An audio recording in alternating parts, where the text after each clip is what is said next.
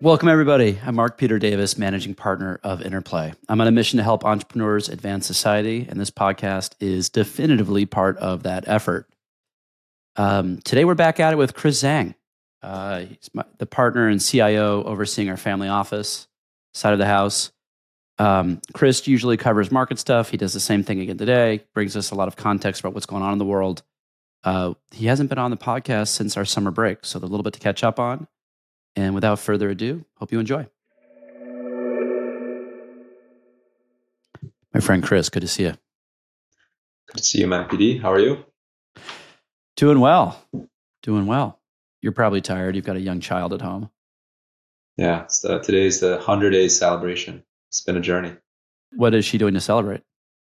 Uh, mooncakes, because it's also mid mid autumn day, and uh, huh. second second biggest holiday in in Chinese culture, and you know one of those you have to get together with the family and eat mooncakes. What are mooncakes? I don't know the best way to describe it, except that it's it's a, it's it's a cake reserved for Mid Autumn Day with a usually a egg yolk inside, um, symbolizing whole, wholesomeness and you know and, mm. and family values. And, but it's delicious, tons of calories, definitely not healthy. But you eat it once a year after that. well, they got to fatten you up for the winter. Makes sense. That's right. Post beach bod, pre cold mm-hmm. layering. Got it. Mm-hmm. Um, yep. This is our first chat uh, post summer break. So probably a lot's happened. You want to ramp us up on the world markets?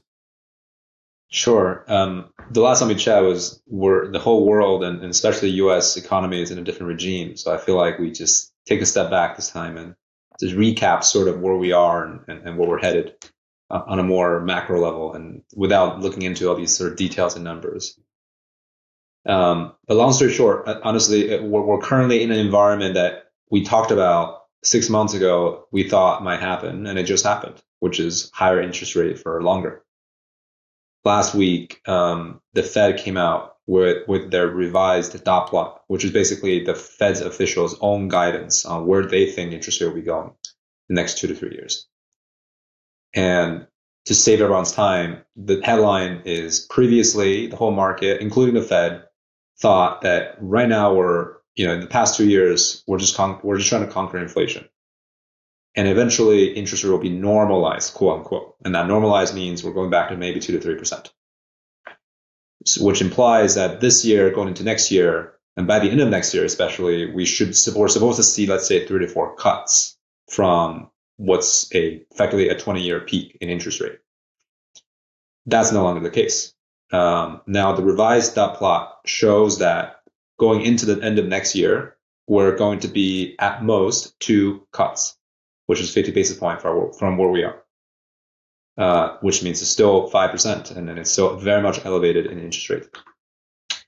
This has a, a tremendous amount of implications across all financial assets, as you can imagine, from a dis- discount rate perspective, an equity market, to cost of capital, cost of borrowing, in interest in, in sort of real estate market or any any market that's heavily dependent on leverage, and that doesn't really historically run a a large uh, cushion when it comes to when it comes to profit margins. This has this is basically to turn all these businesses upside down. Um, which is which is you know really definitely definitely uh, at the bare minimum headwinds in, in in in financial markets and equity markets. This has also implications in currency, right? So beginning of the year, we talked about how since we're on a cutting cycle and the rest of the world is on still on a hiking cycle, the dollar is supposed to decline, which it has. It basically reversed the entire gain experienced during COVID uh, as rather when you know when we last talked about this in sort of middle of the summer. But because of this whole reversal from the Fed, we're now seeing momentum in in dollar strength again, which which makes total sense. that has implications. That has its own sort of secondary derivative implications in in commodity market, which is still denominated in dollar, in in, in oil, right, in, in gold, and in in sort of international trade. So this is big news. Um, I think everyone needs to take a second to mentally adjust to this new reality that we're in. But there's, look, the interest rates are still up. there's still a, a lagging adjustments in the market to these this new paradigm. Yeah. I'll tell you, my experience is for sure less sophisticated than the way you're looking at it. Is I'm look, I'm on all these investment groups of all sorts and all different groups of populations of very sophisticated people. Anxiety is no longer high. That is a noticeable mm-hmm. thing. People have acclimated to this new state. They don't seem to be super nervous about it. And people seem to be talking very opportunistically. In yeah. fact, I'm not hearing a lot of people talking about at you know protecting their wealth. I'm not hearing people talk about um, you know complaining about how bad the markets are. They're talking about what are the opportunities that are going to be coming up, and it's a yeah. very optimistic mindset of opportunism. The one that everyone seems to keep bringing up is there's an expectation with a lot of people that commercial real estate is going to fully unwind in 24. Mm-hmm. Uh, a lot of people are saying there's going to be a bloodbath. They're keeping their cash ready. The irony, though, is I've heard that from so many people. And I kind of think that means that the opportunity won't be as good because a lot of people will pounce on fire sales and drive the price up. So it's unclear to yeah. me. I'm not getting this sense of where we were a year ago, where there's unknowns, there's anxiety, it's changed, everyone's stressed. It feels like everyone's cool, things are a little slower, they're picking their spots a little bit more carefully, um, which is probably all yeah. signal uh, that this famed soft landing is kind of happening.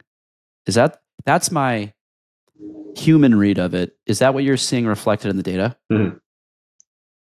Yeah. So it's more nuanced here.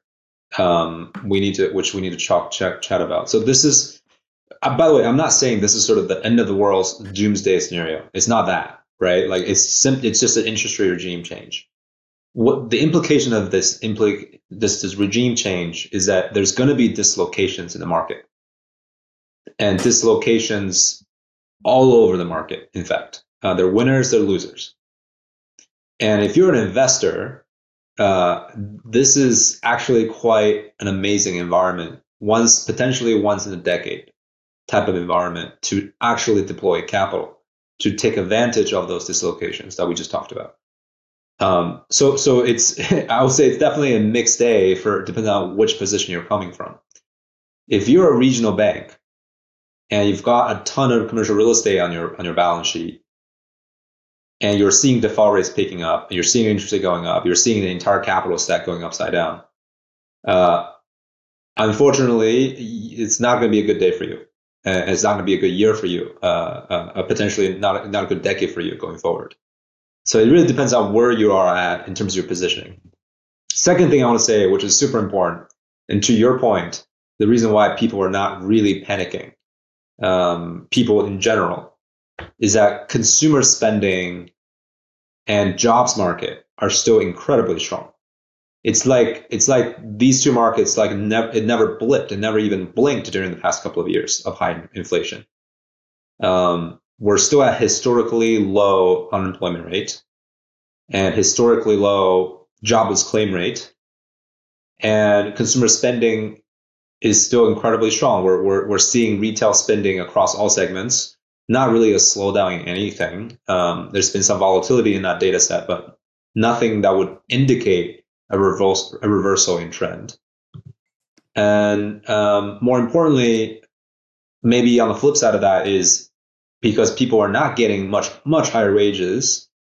Um, people are spending like crazy, so you're seeing a bit more take up in in sort of consumer debt, which ultimately adds the burden of the economy. But regardless, you know, the, day-to-day average, the day-to-day sort of behavior you're seeing is that people are spending money. People are not looking back. Saving is not almost a thing still. And jobs is strong. So, so that adds to the rosiness and the so-called the soft landing prediction that the market is, is still seeing. Does that, does that make sense? Does that, yeah, it does. Does it, does it mean though, there's two ways to interpret that. Does it mean that, hey, we're just delaying the pain? People are still spending, but eventually they're going to get to the bottom of the loan barrel. Uh, they're going to max out all their credit cards, et cetera, and paint like a bigger cataclysm is yeah. coming, or is it a transitionary period where we've adjusted from hyper growth to this new reality and it's going to be a little bit smoother? there's always two possibility here. And the one possible, so, so, this spending behavior versus the uh, the wage growth and, and the slowdown in in in sort of debt market and broader economy.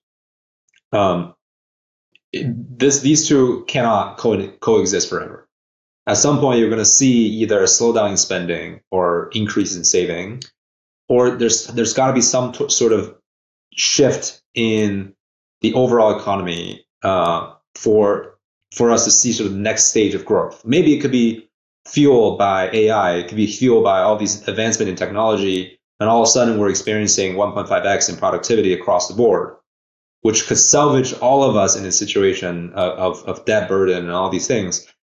So it, it just really depends. If we don't have a tectonic shift in, in productivity in the medium term, I think the more likely scenario is that people will have to eventually adjust their behavior and slow down in their spending and, and, and do and, and, do more saving, which then trickles down to perhaps um, reduce top line for you know businesses across the board. And but as, as long as businesses are staying efficient with their cost structure, you will still see earnings, right? It's not like you know companies will go get bankrupt. It's just that the growth itself will slow down, yeah. which is healthy. And you know, all all countries and business society go through cycles, and that's just part of the game. So um, I don't see us of- all of a sudden hitting this sort of emergency stop and so-called hard landing, and all of a sudden we we go back to 1930s and 30% of the country don't have a job. It's hard to see that scenario, just given everything that's happening. Um, so hence the soft landing, which, which is more likely. Just it's just saying that's part of the business cycle that we're, we're going into a trough, but eventually we'll, we'll come back up, come back up again. But even if you know, I, I think one thing that's striking me in all this is even if things are still going to contract a little bit, right? Even if we're still in that trajectory, yeah. It's when it's not a surprise. Everyone can hedge and adjust and cut costs, and if they're overexposed to you know commercial real estate they can buy insurance on that or sell things at a discount and like you know there's there's moves to do to balance out the sudden shock factor that i think happens that is more disruptive to business right the people who are overexposed to dangerous assets right now know that they know that and if they're not mm-hmm. doing anything then i don't know maybe they deserve to go out of business but i'm sure most of them are doing things to hedge it sell it whatever they need to do so if it's not overnight yeah. shock therapy, you know, you can spread some of the pain by liquidating, hedging, et cetera, early. And I think that's what it feels like that's what's happening. That people are preparing, the writing's on the wall, it's pretty clear. Yeah. And people are making moves. Yeah. There are always ways to sort of kick the can down the road, and the, sort of the, one of the most cynical way of doing this is, you know, if you're if you own commercial real estate and chances are it's collateralized, and it rolls up to a bank portfolio. So you default on it, the bank the banks take ownership, and the banks don't know how to manage it. So they will go to the the, the Fed, you know, for for help. So because these banks are mostly too big to fail, and you will see a rescue package, which is obviously funded by taxpayers and. And, and it's it's more printing than the dollar uh, in the system that that that that make all of that possible. So it's just sort of kick the can down the road, Ray Dalio type of scenario. And eventually though right like that increases the debt burden of, the, of, of, of the economy of us as, as an economic entity which weakens the dollar you know it's it's that's the the sort of the the, the cycle you don't want to see happening um, but could be inevitable but the point is that's not none of that is going to happen over over a short term or medium term even that will transpire the, the end result of all of that will transpire in the next decade or two maybe three um, so yeah, I, you know, that's the cynical way of, of looking at this. And regardless what which way you're looking at it, I think we're going to be fine in the short term. How does this we fast forward a year and look back over your shoulder to now? What, what yeah. are we getting? What what are the things that we might be getting way wrong? Like, are you factoring in political paradigm enough in this thinking? Because there's a lot of change coming on that front some fo- some forward thinking folks about evolution of society are actually expecting that regardless of the outcome in 24 there's going to be some form of violence uh, mm. so there's just there, there's there's black swan stuff on the horizon which by definition we're not going to guess because that's what a black swan is you can't guess it but Yeah, you're definitely seeing increased tension here. I mean, as we speak, we're we're we're sort of uh, at the foot of yet another potential government shutdown. Obviously, the last one was was really a technical one that's caused by the debt ceiling. This one is a political one. The Cong- Congress simply can't come together and agree to to effectively pay these bills, and this is inherently a political move. And which is evidence for increased political political conflict within the country, and and that just adds fuel to the fire for next year's election. So, to me, um, this is the part that unfortunately is sort of sort of you know we as as as as America is really playing with fire here. Um, you know, focus so much resource and attention on domestic internal fights, uh, and these fights are ideological fights on a lot of levels. So it's it's it's difficult to resolve overnight. And but meanwhile, the rest of the world is moving along, and there's all these happening on a global stage, international, financial, geopolitics, that I feel like we as a country are not paying as much attention to as we should. So th- this this is not trending in the right direction. I think I think it is very much in line with what we're again going back to Ray Dalio's prediction on, on sort of internal struggles where we're headed um, you know, as investors, we, we kind of need to look at all these things and, and evaluate opportunities within these macro contexts. One gauge I will always recommend everybody to always pay attention to is the 10 year treasury point. Um, I believe it was Bill Ackman from a few, uh, few months ago, uh, you know, was really tweeting about uh, how, you know, he's going to short the market in, in 10 year betting on yield going higher for all these different reasons.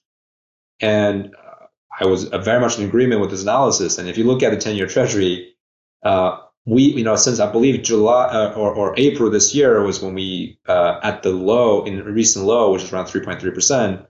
And, you know, we're, we're half a year later where we stand, it, the treasuries, sure enough, 10 year treasuries sold off by almost, over 120 basis point.